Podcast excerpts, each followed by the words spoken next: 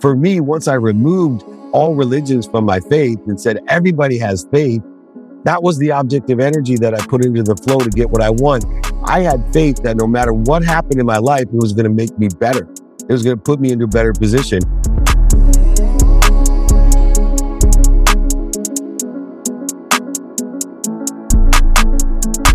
All right, welcome back, everybody. We're here for another episode of Comeback Stories. Today's guest is David Meltzer. David's the co founder of Sports One Marketing and formerly served as the CEO of the renowned Leigh Steinberg Sports and Entertainment Agency, which was the inspiration for the movie Jerry Maguire. He's a three time international best selling author, a top 100 business coach, the executive producer of Entrepreneur's number one digital business show, Elevator Pitch and the host of the top entrepreneur podcast, The Playbook. His newest book, Game Time Decision Making, was a number one release, and David has been recognized by Variety magazine as their sports humanitarian of the year and awarded the Ellis Island Medal of Honor. His life's mission is to empower over 1 billion people to be happy. And this simple yet powerful mission has led him on an incredible journey to provide one thing value in all of his content and communication. That's exactly what you'll receive. And I can promise you, you're going to get that today. So welcome, David. Yeah, what an honor to be here. It's always good to be in a grouping of D's, the best letter to start a name with. So thanks for having me. We're glad you're here. Thanks for making time. So we always dive right into the story of your story. We want to know for you, can you tell us what growing up for you was like? Yeah, you know, growing up for me, and I called it the world of not enough. I grew up with enough love. I had a single mom, six kids in my family, but I have this extraordinary mom that worked two jobs, packed my dinner in a paper bag in between teaching second grade and filling up turnstiles at convenience stores with greeting cards just so we could eat. But there was no shortage. And I'm sure a lot of poor kids feel this way, especially as they got older. Like there's no shortage of love and happiness, but there's a shortage of money. And the only time I wasn't happy was when that shortage of money became apparent. You know, a car breaking down in my house. I just had one of you know, my teenage daughters total the car. Nobody got hurt in a parking lot. And it was like an hour of interference in my day, right? Nothing. I'm telling you, that happened when I was a kid. Like all these issues, crying, stress. So in my mind at five years old, the only thing that was missing in my life was money. And that was going to buy me the last piece of happiness and love that was missing from my life. And so I lived in this world of not enough where everything happened to me. I was a victim. I was going to prove everything, total chip on my shoulder. But the one thing I had was nothing was going to stop me. And I still have that in my being today that I have a desire that I must be what I can be. And the worst thing you're going to do is laugh at me, scoff at me, and make fun of me because eventually I'm going to make sure you applaud me. Man, we touch on that whole not enough story a lot Darren's story, a huge piece of it is not enough. Mine is the same. Can you talk a little bit about how that not enough story drove you and maybe in a healthy way and in an unhealthy way? Yeah, in very healthy way. It helped me to keep my options open. See, when you don't have enough, you're always looking and some people would say scheming. And I think that's a little bit in my personality. I was always looking, scheming for options and opportunities to have enough cutting corners, finding efficiencies, but also for opportunities.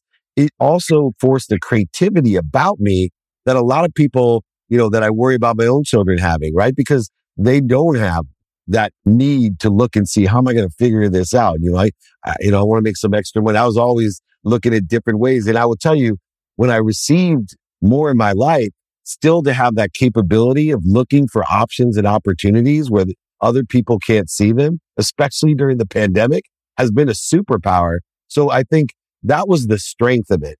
The problem of it is what I call size, scope, scale, and sale. And I know this is going to resonate with you too. See, the problem growing up and not enough is you're always asking for crumbs because you don't know any better. You know, my business partner, Warren Moon, he used to tell me, I'm saying, I can't wait till, you know, there's a lot of black quarterbacks in the league, man. We're going to show them when he came over from Canada to, to show them in the NFL. And he looked at me, he said, Dave, I can't wait for the day where they don't call you a black quarterback, right? That's like a, a non-entity. And so the world of scale, the, the, of that size, scope and scale changes.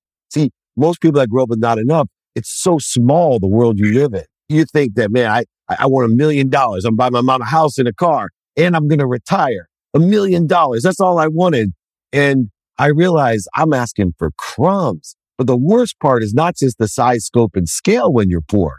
It's the sale part. See, you're all, you're always looking for something on sale. You're putting your energy into finding, you know, the scheme, the around, the shortcut. You're always negotiating so hard to save money and do all these things when nobody's teaching you when you live in that world of not enough. Hey, man, you live in infinity. You live in limitlessness. And two, don't worry about buying things on sale.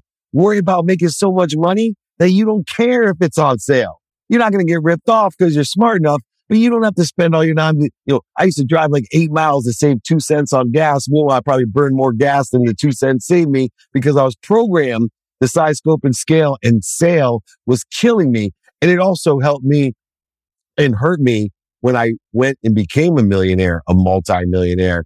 And we can get into that part of how it manifested itself. So there's strengths and weaknesses in everything.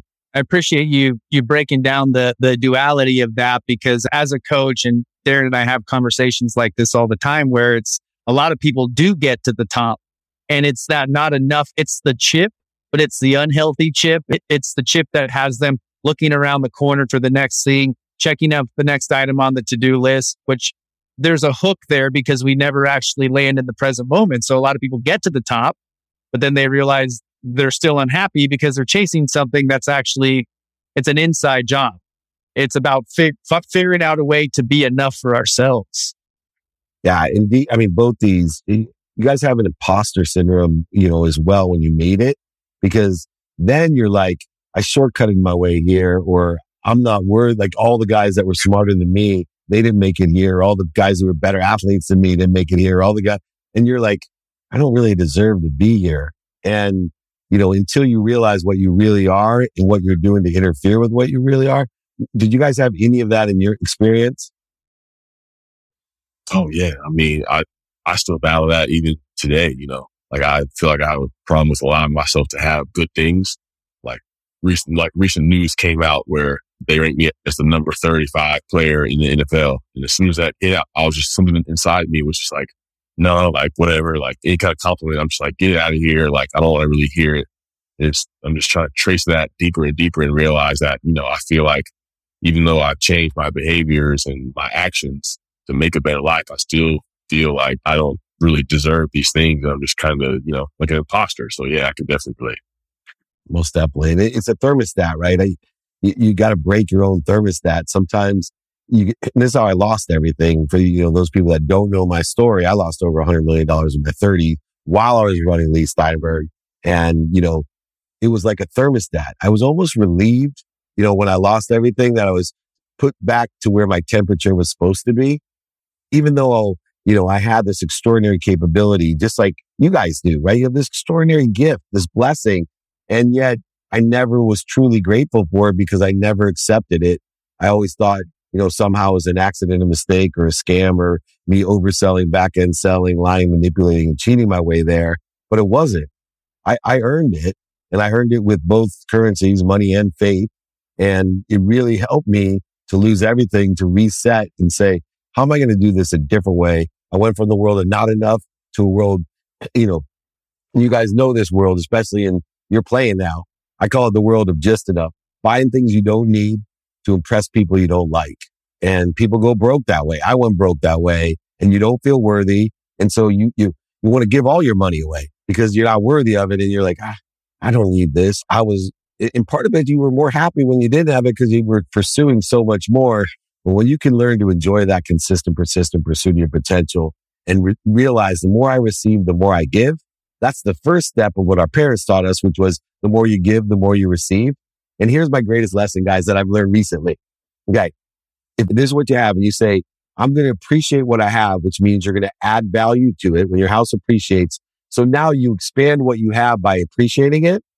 And then when you give it away, you now have a bigger spot for the universe to give you more. So in order for the rule of the universe of our parents, right? The more you give, the more you receive to work. You got to receive first, appreciate it and give it away. Then you receive more. The problem is they don't take that first part and they just say, you know, the more you give, the more you receive. Well, meanwhile, people that don't have anything are giving everything away and they're wondering why they don't have anything. You got to receive first to start the process of appreciation. Give it away. That creates acknowledgement. You now acquire the knowledge of what you had, which allows you to receive more. And this is true about accolades, Darren, as well. Instead of saying, I'm not worthy of being number 35, you know, your head is that I can do better than this. Regardless of what they think, whatever ranking, 350, 35 or three, all in my mind, when I get these awards and accolades, I say, I can do better than this because I know I can. I know I can do better and they can rank me where they want, but I know I can do better. That's the only thing I really have to determine, not where I am, but where I should be. The way you just broke that down was so powerful. And I hope our listeners were taking notes or hitting rewind and listening to that again, because what I took from that is the receiving part all has to start with uh, the belief system we have for ourselves. It all has to start with that and, and our own self worth before we can truly receive. And a lot of that also is having an open heart to receive all the love that's all around us all the time. Bam, man. I mean, I'll tell you this biggest paradigm shift in my life. Spent my whole life chasing happiness, health, wealth, and worthiness. All that time. That's all I was chasing. I did as if I didn't have it. The minute I shifted the paradigm and said, I am healthy. I am worthy. I am wealthy. I am happy. What am I doing to interfere with what I already am? That paradigm shift allowed me to start improving at an exponential accelerated rate because I was looking at, was I not exercising my body enough to be healthy? That was that interfering with it? Was taking drugs and alcohol? Was that interfering with it? Was I in bad relationships that was interfering around? I had this great chain of feeding for everything. I analyze things saying, if it feeds me, I will feed it. If it doesn't, it's a varying degree to fall away in my life. But if it bleeds me, I'm going to fire it. In business, I'm a big business coach, as you know now. I can't tell you major corporations. I got a big oil and gas company. They had a client, $20 million client. 80% of the resources were going to this $20 million client. And they had a $2 billion client and they barely had any resources on this client. I said, why is that? They said, well, these guys need a lot of help. We're going to lose them unless we stay on top of them. We got to put all these people down there in person and blah, blah, blah. And I said, well, what about the 2 billion? He said, oh no, they've been there since the beginning. You know, we've made them that big. They, they don't need hardly anyone to take. I said, have you ever realized if you took all those resources and put it into the people that are giving you $2 billion, that it would turn into 4 billion. And if you fired the $20 million client, you'd have a net of 1.889 billion, whatever it was, right? But people don't think that way. As much as that's obvious with money, how about your relationships? How about your teammates? How about, you know, the ideas that you have? Where are you putting your energy? Like if you have siblings, I will tell you, I, one sibling takes all my energy and he's the one that bleeds me all the time. Why am I feeding the ones that feed me? Right. And let him fall away. I don't need to fire my, my brother, but let him fall away. I don't need him to bleed me all the time. I can spend all that energy, emotion and money on the people who are feeding me, not the people bleeding. And you're dropping some some deep wisdom early and often on on our show here. Can you go back into an early memory of pain that you had? Yeah. Well, for me, the biggest pain that I had was seeing my mom cry, but I was abused as a nine year old and never came out about it until I sat down in an interview with Sugar Ray Leonard, who told me how he was on an interview with Todd Bridges and he had never told anyone that he was abused when he was nine or the little boy. And I, I broke down crying and he looked at me and he said, you've been abused too. And I forgot the cameras were there. And I was like, yeah, when I was nine until I was about 13. And so I, I speak to kids all the time now. And, you know, during the pandemic, I, I ask questions and these are elementary school kids. And one of the elementary schools said, Mr. Meltzer, are you, were you ever afraid to go home? Right. I'm like, yeah. And it hit me. And thank goodness the superintendent of the school was on there because he realized I got to start addressing because abuse is going up because of the pandemic. And they haven't been, you know, making kids feel comfortable of being aware of what's okay and what's not okay what we should do. And it hit me, right? the amount of pain that I hid for so many years. It took me until my fifties to go to therapy because for so many years I just blacked out being abused. And and felt very, I was sexually abused. So, you know, very uncomfortable, especially in the seventies. Right. And blamed myself, said, I, I looked at it in my therapy, like, why did I tell anybody? It must have been my fault. And then, you know, I looked at a picture of me when I was nine. Right. And I just started crying. I'm like, you can't give me one circumstance that it's okay to do that to a nine year old boy. It's just not okay. And it's not my fault. Right. I get choked up right now because what I learned though about that pain is that pain's going to occur in everyone's life. There is some trauma that's going to happen to everyone. It's part of living, but it's what we do with the pain, the struggles, the setbacks, the failures, the mistakes, what we do with it. And there's two schools. And I think this is why I made my millions back so quickly right? People like how you get over losing a hundred million bucks. That's a, that's a lot of pain, right? You go from having everything to moving into a rented house with rented furniture and one car while you're running the most notable sports agency in the world. It's a big pain, but pain to me had already been trained to be a propeller. See, in athletes, I'm sure I'd love to hear Darren too and Donnie about how pain has propelled you. It hasn't punished you. See, I never took the position that when that happened to me for four years, that I was being punished by anybody. What it was going to do was going to propel me to a better place, a better position. It was a turn signal, not a stop sign in my life. I wasn't going to make me be a victim. I was going to make it my story. And I somehow inherently learned that pain was always something that would put me in a better place. It was propelling me to something better. And that's when I realized I had been born with a genetic and energetic faith.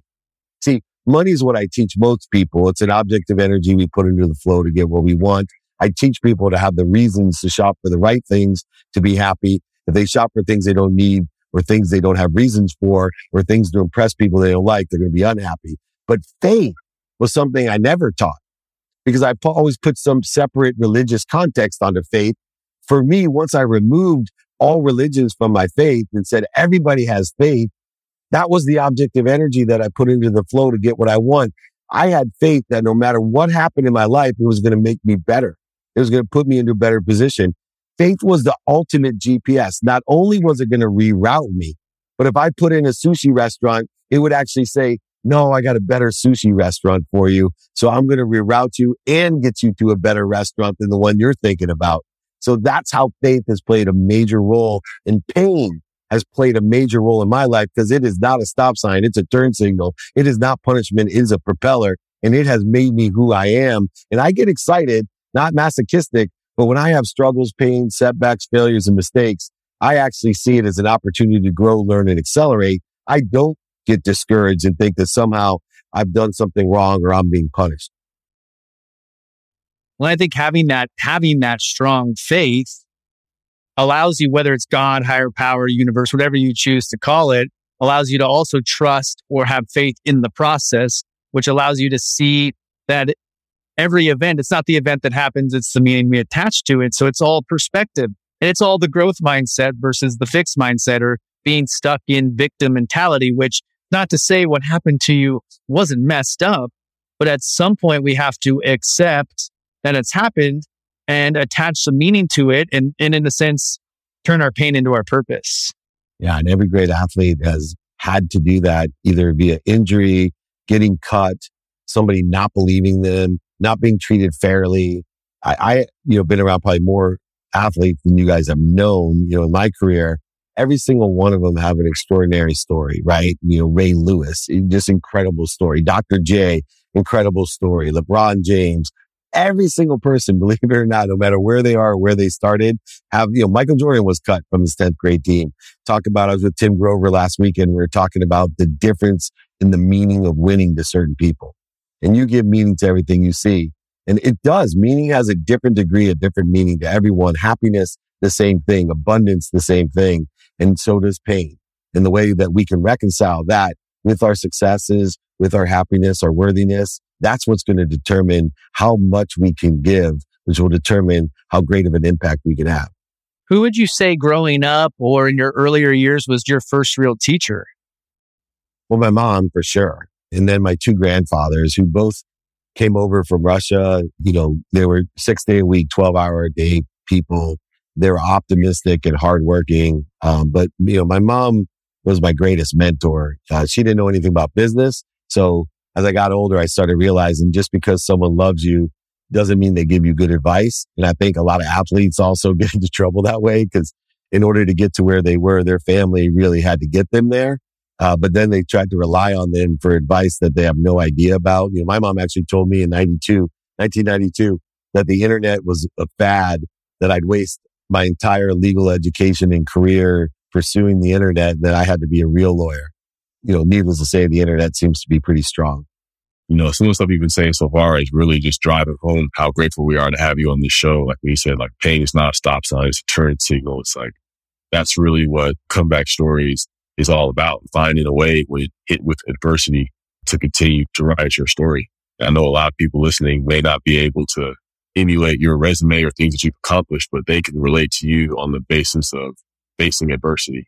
You talked about the $100 million that you lost. Would you consider that the greatest moment of adversity that you've had in your life? And if not, what was that moment for you and what did it look and feel like? Yeah. Two years before I lost everything was the greatest adversity because I, I had to save my own life. So as much as money means something to you, health is my number one non-negotiable, then my family, then the, what I call the activity I get paid for, my money. Two years before I lost everything, I almost lost my life and my family. I, I had been surrounding myself with the wrong people and the wrong ideas, buying things I didn't need. I was a multimillionaire. I'd actually married my dream girl from the fourth grade. I could not have written my story at five years old better than it, than where I was standing at that time, two years before I lost everything and also not been happy. I wasn't happy. So I had three things that happened real quick that changed my life. When I was 30, which is six years before the period which I'm talking about, when I was 30, my dad, who had left when I was five, gave me a jacket for my 30th birthday. Recently married to my dream girl from the fourth grade. I open it. I put it on. It fits perfectly. I start to cry. And my wife's like, why are you crying? I go, because my dad gets it. He took time to get this thing. And I opened it up. He tore all the pockets out of it. I went from complete bliss that my dad and I were going to have a relationship that he finally gets it to anger and hate. I call him up. I'm like, dad, why are you punishing me? Once again, it's right. Pain, punishment. Why are you punishing me? I'm not punishing you. Why would you give me a gift after 20 years of not giving me a gift, not talking to me? Why would you give me a jacket with no pockets? I can't even wear it. He said, it's not for wearing. I said, why you give me a jacket not to wear? He said, it's to remind you you can't take anything with you when you're gone. It's to remind you that money doesn't buy love or happiness. It's to remind you you're just like me. And I wasn't ready to hear it six years. I'm like, I'm nothing like you, man. You're a liar. Up and I hung the jacket in the closet. Six years later, I'm running Leigh Steinberg Sports Entertainment. At that time, I was running Samsung's phone division. Leigh hired me because of my technological background, my law degree, and my sports experience as a customer from Samsung. I'd done a bunch of endorsement, licensing, sponsorship, and advertising deals as a customer. So he hires me to take Jeff Moorad's spot. My best friend Rob, I invite to go to the Masters. You guys will get this, right? I'm, he loves golf. My best friend, he actually asked my wife to go steady for me in the sixth grade and sixth grade camp. And she said, no, tell him to ask me himself. So I threw an egg at her. So this was a big miracle. I married this girl. Anyway, Rob, I asked him to the Masters. He said, I'm not going with you to the Masters. I'm like, Rob, we're going back to the cabins with Curtis Strange. I got Troy Aikman, Warren Moon, Joe Montana, the NetJets party. We're pri- flying private. I got badges. Are you kidding me? He goes, I'm not going. I don't like who you hang out with and what you're doing. And I looked at him. I'm like, come on, man. I'm not doing what those other guys are doing. He said, Dave, you can lie to me all you want, but don't lie to yourself. You're on a bad path, man. And I left there crying, mad, never wanted to talk to Rob again, hated Rob, hated my dad. Two weeks later, my life would change. Two weeks later, I tell my wife I'm going to go to the Grammy Awards. See, it's one thing to be rich. You guys will get this, but to have access is even better than being rich. So I was rich and I could go to Super Bowl, Pro Bowl, Masters, Kentucky Derby, Breeders' Cup, ESPYs, Emmys, Oscars, Grammys, backstage. So I tell my wife I'm going to the Grammy Awards with Lil Jon. She said, no, you're not. You're not paying attention to the family. You're not paying attention to your work. And I'm worried about how much you're partying. You, you shouldn't go. So I lied to her. I went, changed clothes in the car, came home wasted 5.30 in the morning. And that's where my life changed. Way more painful than losing the money. My wife was there, my dream girl, and said, I'm not happy. I'm leaving you. And you better take stock in who you were and, and what you want to become because you're going to die. And I'm not hanging out to watch this. This is not going to end well for you. I'm leaving. I got so mad at her. I said, I hate you. All that I've done for you. Look around you. We have a Ferrari, a Porsche, a boat, a motorhome, a ski mountain, a golf. How dare you talk to me this way, you B word? I hate you. And I went to bed.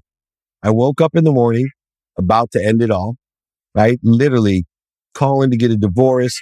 I'm going to make her unhappy. I'm going to take all her money, my kids. I'm going to show her. And there it was. Hadn't seen it in years, sitting in my closet. That jacket. I looked at the jacket. I'm still choked up. I just started crying. I'm like, I do not hate my dad. I don't hate my best friend, Rob. And I definitely don't hate my wife. I hate myself.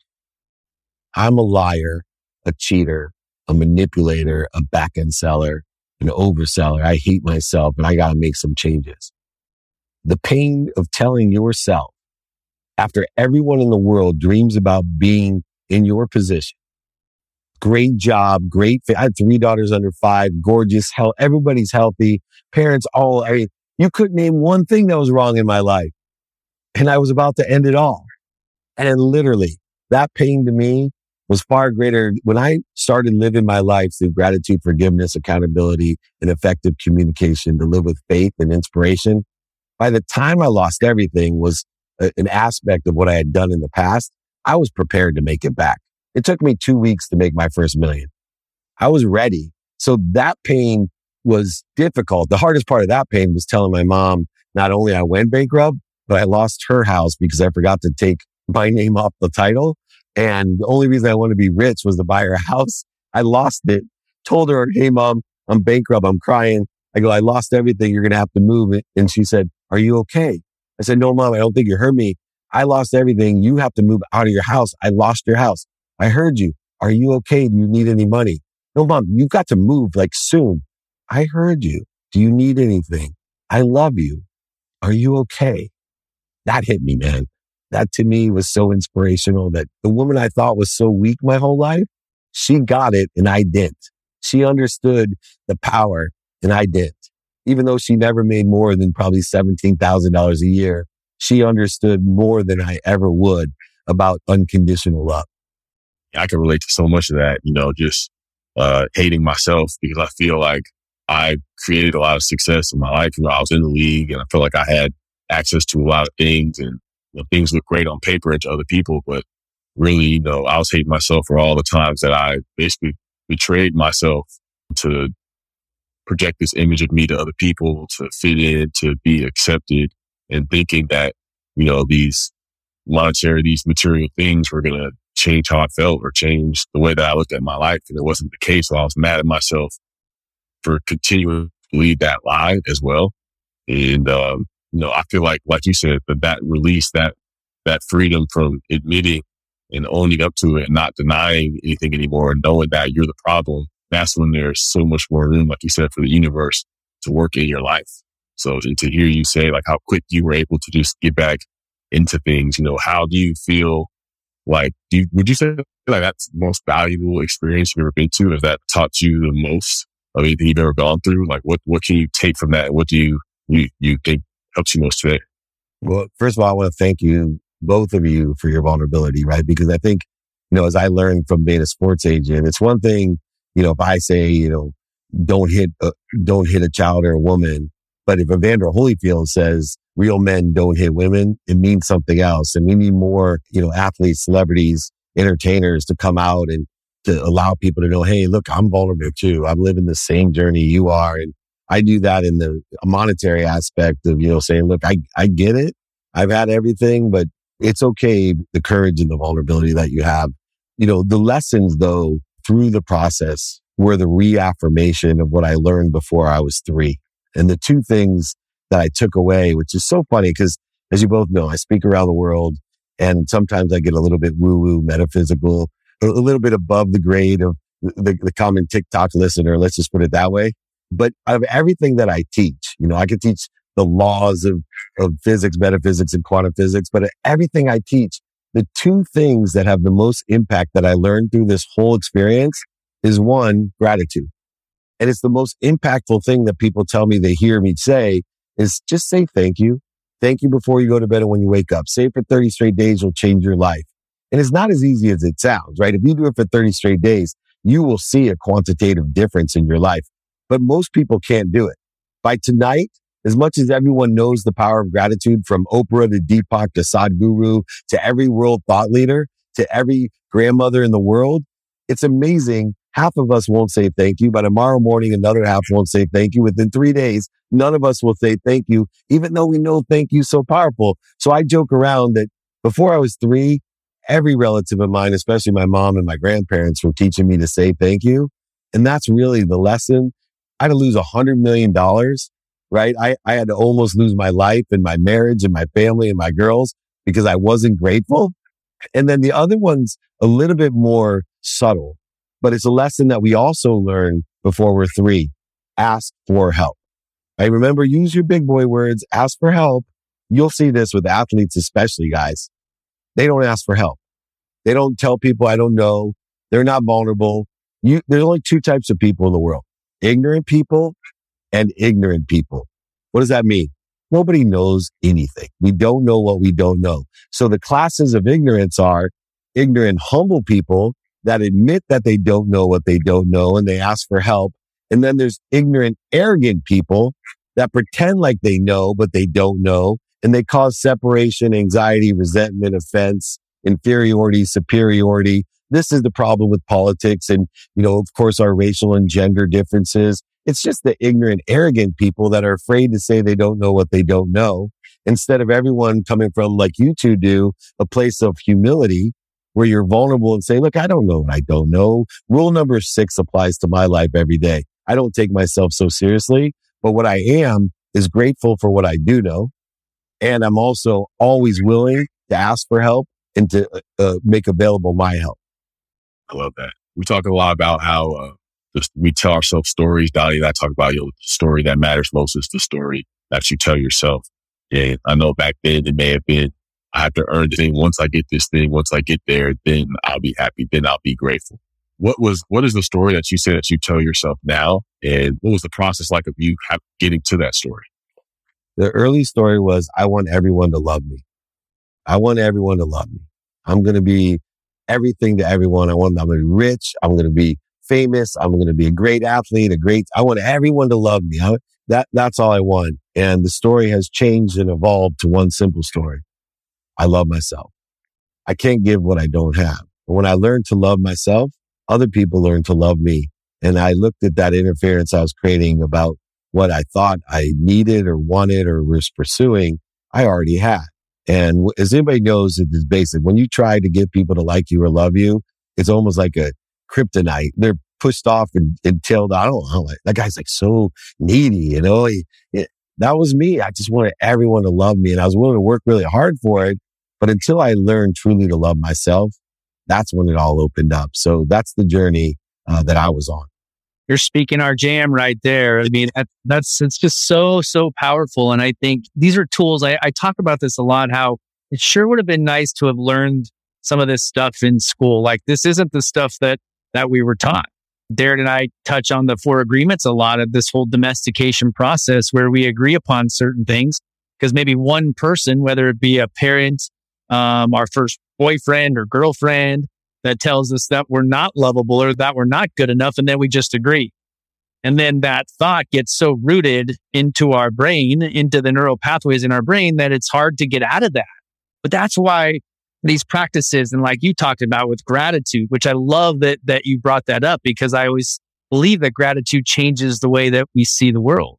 And it does. It turns what we have into enough. It, it's and you can't be grateful and stressed at the same time either. You it brings us into the present moment every time we come. It brings us back to our bodies. Yeah, it, it finds the truth, right? Gratitude. So there's love in everything. And so our determination is some things we innately love. So for me, it was football right? From five years old, I carried a football around. I still, if I see a football field, something lights up inside of me.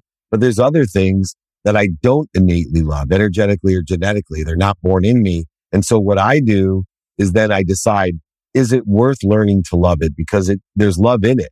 You know, if us three went to a, a fair and we were walking down the food section, we might see the fried Snicker bars.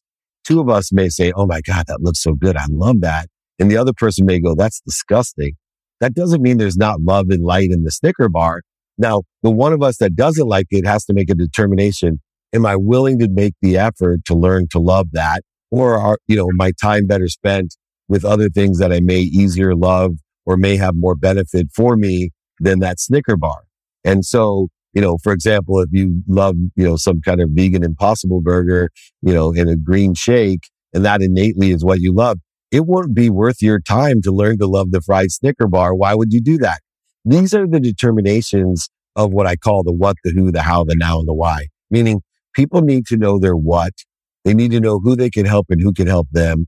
They need to know how to get it done through the lenses of productivity, accessibility, and gratitude. And then they can determine what's important to them using the varying degree of bleeding and feeding of their own priorities of values of the what, the who, and the how. Then what you do is everybody has why in them. They apply the why they're inspired in spirit. They don't go searching for a why the same way we don't go searching for love. We apply our love. We give our love and we give our why to the what, the who, the how, and the now. And 100% of the things we do now get done. The more you get done, the more you will be profitable, pers- passionate, and purposeful in what you do. So these are like pragmatic step by step things that I teach, these daily practices to allow yourself to do three things. Make a lot of money, help a lot of people, and have a lot of fun. There's the blend of the faith and the money currency, the blend of thoughtfulness with the blend of what I call the speed of light, man-made construct. The only thing in this world that is based off of is 186,000 miles per second, the speed of light. That creates the 24 hours in the day that we all share. How are you using, utilizing the activities of the 24 hours? How are you using with the stuff you have planned, don't have planned in your sleep? That's going to determine the value of your life. There's so much there. And what I hear in all of your words is you fully in the flow, like you in your purpose speaking. I mean, it, there's so much depth and richness to everything you're sharing. I mean, I, I'm just super grateful to, to have somebody that's quality of a human being as you on our show. So speaking of gratitude, like what are, what are you most grateful for today? Three, three things I'm always grateful for. Number one, my health. Uh, I want to reiterate this to everyone because it took me too many years to figure this one out. I spend a minimum of an hour a day on my health. Why? Because when you're healthy, you get as many wishes a day as you want. And there's nothing more valuable to me than a wish. Taking a possibility to a probability and making it my reality, making my reality surpass other people's imaginations. So I want wishes in my life. And if I'm unhealthy, I only get one wish to be healthy. So health is the number one thing uh, that I'm prioritizing. Then my family, my wife, my 11 year old, my three daughters, and my mom especially. And then all the content that I create to create a community to empower over a billion people. So I have three TV shows, elevator pitch, two minute drill. Office hours is the first late night entrepreneur show coming out on Bloomberg in November. Uh, very proud of that. Obviously the playbook went from entrepreneurs, the playbook with entrepreneur magazine to I licensed another playbook to Blue Wire. So I, you guys have to come visit me at the Wynn. uh, in the lobby. I have a new studio there with Blue Wire, Playbook Sports and Entertainment. We'll have you guys on as well. I have an office and a podcast studio at SoFi Stadium.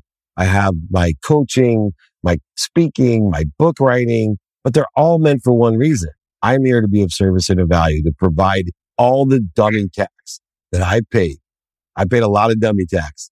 I want to give that tax for free to everyone. I can't pay the state, especially for this guy down Darren on the bottom. I can't pay his state and federal taxes, but I promise you, I can pay your dummy tax and it equals a lot more than the federal and state taxes. So I build my content at whatever level you're at to allow you to start understanding the blend of faith and money. How can we live in this world and have a higher thought?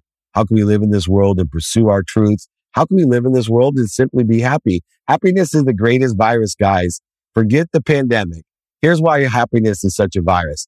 If you give to somebody, it makes them happy. Serotonin is released in your brain, dopamine, oxytocin, serotonin, endorphins. The person that receives your gift, same thing. The dose occurs, dopamine, oxytocin, serotonin, endorphins. But here's why it's so viral. All you need to do is witness giving, like this program. People watch this. Listen to this.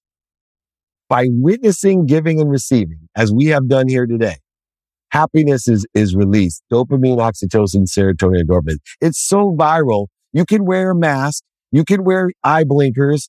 But if you can hear this, if you can feel it, you're going to get happy. And that's how viral it is. So you and I and Darren, we all can get together and empower over a billion people to have the greatest gift in the world, happiness. Happiness cures disease. Happiness, it, it's people don't attack people when they're happy. They, they don't cry when they're happy. They're not afraid when they're happy. So let's get out there. Let's make a lot of money, help a lot of people and have a lot of fun and teach them to be happy. The amount of wisdom that you've accumulated and applied is incredible. And I know that, you know, when we're younger people, you know, we know that we could have benefited from it if we had it. So I want to ask you, you know, if you had one word of advice, a quote, a phrase that you could give to a younger David, what would that be? Same thing I have on my nightstand today. So 13, 23, 33, 43, 53, like I am now. Same advice. Ask for help. I promise you, the fastest way to get to where you want to be is to find someone that's already there and ask them for directions. Yeah, asking for help is not only creating the most efficient, effective, and statistically successful way of doing something, but it also makes the other person feel really good. How good do you feel when people ask you for help? They're basically acknowledging your power or a superpower. They're allowing you to feel good and important and special. So ask people, give them the gift by asking them for help. And we are not afraid to give. We're afraid to receive. And so be ignorant and humble. Know that you don't know what you don't know. Ask for help. Those three words on my screensaver, they're on my nightstand. So my prayer used to be when I was younger, may God put 10 people in front of me that I could help. Then it changed to may God put over 10 people in front of me that I can help. Today, my prayer is even more complex. May God put over 10 people in front of me that can help me. And may God put over 10 people in front of me that I can help. With that prayer, I have changed and impact not only my life, but so many other millions of people's lives because I can't give what I don't have. And the more things I ask for help with, the more I can give to others. I love that wisdom. And it makes me think about my, my past and the self-inflicted addiction of my past, which in that came some very valuable tools. And one of those was admitting I had pro- uh, a problem and I needed to ask for help. And that that humility today where i used to think humility was a sign of weakness and today through 12 steps i i teach a little yoga and meditation and it that's all taught me that humility is such a sign of strength. And like you said just to be able to ask for help and in doing so you're actually empowering other people. It's such a beautiful thing and a couple things I want to touch on. I know we got a few minutes left with you, but one of the things I've heard you say multiple times, maybe you can touch on this, to be more interested than interesting. Can you touch on that? Yeah, be a hound, meaning how can I be found? How can it find, you know, the, the how can it be found thing. You know, I, when as 18 year old, my brother gave me the best piece of advice. He was a doctor and I told him I hated hospitals and I was pre med. He goes, are you kidding me? How are you going to be a doctor if you hate hospitals? I thought a sports doctor never had to be in a hospital because I wasn't more interested than interesting. See, the key to life is to be interesting, to be curious, to be creative, and those are all tied together. And so when you take the perspective of being interesting, not just speaking to people, but knowing what they're listening for and providing it. So it's not just what you say, it's what they hear to understand and ask people open-ended questions to qualify. Most importantly, do you have a closed mind or an open mind? Because if you have a closed mind, I'm not going to let you bleed me. I'm not going to waste my energy. It takes a thousand times the energy to deal with someone with a closed mind than it does an open mind. And then I use that process of being a hound to be more interested than interesting to qualify someone with an open mind. Are you a sponsor of mine? Will you help me? Or will you find someone to help me, a power sponsor of mine? All of mm-hmm. these things are determined about learning, being curious and creative. See, when we do that, we are acknowledging, acquiring the, the knowledge, reminding, reconnecting, recollecting, all of these words, remembering. We are actually affirming that we're one when we're more interested than interesting by asking and understanding, learning and being curious to be creative Obviously, the process of creation is the process of growing, accelerating, expanding. That only occurs what? If we're curious, if we're more interested. So be more interested than interesting and be kind to your future self. Do good deeds. And I promise you good things are coming your way. Talk to me about your uh, meditation practice. What does that look like? Maybe how it started and how it's changed your life. Yeah, real quickly too, because I have one of my favorite stories. I'm on an airplane going to India and this small little doctor looks at me and she says, are you okay? I was so arrogant and ignorant at the time. I'm like, do you know who I am? She's like, no, seriously, you're so full of light, but you're blocking it. I roll my eyes. I'm like, this is a waste of time. This will be the longest flight. I'm like, what are you talking about? She said, do you meditate? I said, no, only poor people broke on their mom's couch high and sick. They meditate dreaming about a Ferrari. I grew up with nothing from Akron, Ohio. I have a Ferrari and it didn't come from meditate. I make everything happen. I don't have time to meditate. She said, Oh, that's too bad because I can teach you to vibrate faster. Like, what the heck is talking about? She said, well, everything vibrates, the earth, plants, animals, sound, light, and then thought. And did you know you can only be aware of that which vibrates equal to or less than you? It's like, no. She said, do you know what vibrates the fastest? I said, no. She said, the truth vibrates the fastest. And through meditation, I can elevate your awareness to know the truth. She said, would you like to come to a workshop about meditation? Theta, T-H-T-A meditation. I said, no, I told you I don't have time. She said, oh, but I could uh, teach you to know when to buy or sell. I said, oh, I'm going to make some time. And so she tricked me into meditation by putting it at my frequency, my level of scarcity, ignorance, and arrogance, which opened my mind, my heart, and my hands to meditation, which then opened my awareness to the power of practicing being quiet. And that's all meditation is the practice of being quiet to elevate our awareness to gain, as you both have said, this wisdom uh, that has comes through me for you and others and this is the key to life for me is taking 20 minutes a day in order to have those downloads, the peace to acquire a higher vibration so that things that seem simple to me are complex or have created interference to others. And uh, meditation to me has changed my life more than anything else, more than any other practice that I do. Thank you for that story. Thank you for the way that you explained it. I think that's that's powerful. And I think a lot of people have this story of I need to I can't meditate. My mind never stops thinking, or I don't have the time to meditate, which it's like it, this will actually give you more time. But you said it's all through being more aware. It's all about awareness. Absolutely. Before we get out of here, man, I want to ask you, uh, that we like to give love to the people that have supported us throughout our journeys, throughout our stories. Uh, if you could give a comeback story shout out to one person or a few people that have, you know, been there for you the whole way, who would those people be? Thank you for the opportunity. It would be two people. One, my mom. I barely can say her name without choking up. I saw her on Sunday. Want to tell my mom, as you should tell yours, I'm happy. I'm healthy. I love you and appreciate you. And then, of course, to my savior, my wife, I just am so grateful for my wife, my mom and God, all allowing me to be the best that I can be and bring the best out of me. And all three of them, I'm forever in love with. And thank you. Appreciate you, man. This, this has been amazing. Thank you, guys. You please come on my show, okay? Uh, we want we want you both on on the playbook, so please come join me. Where can people find you?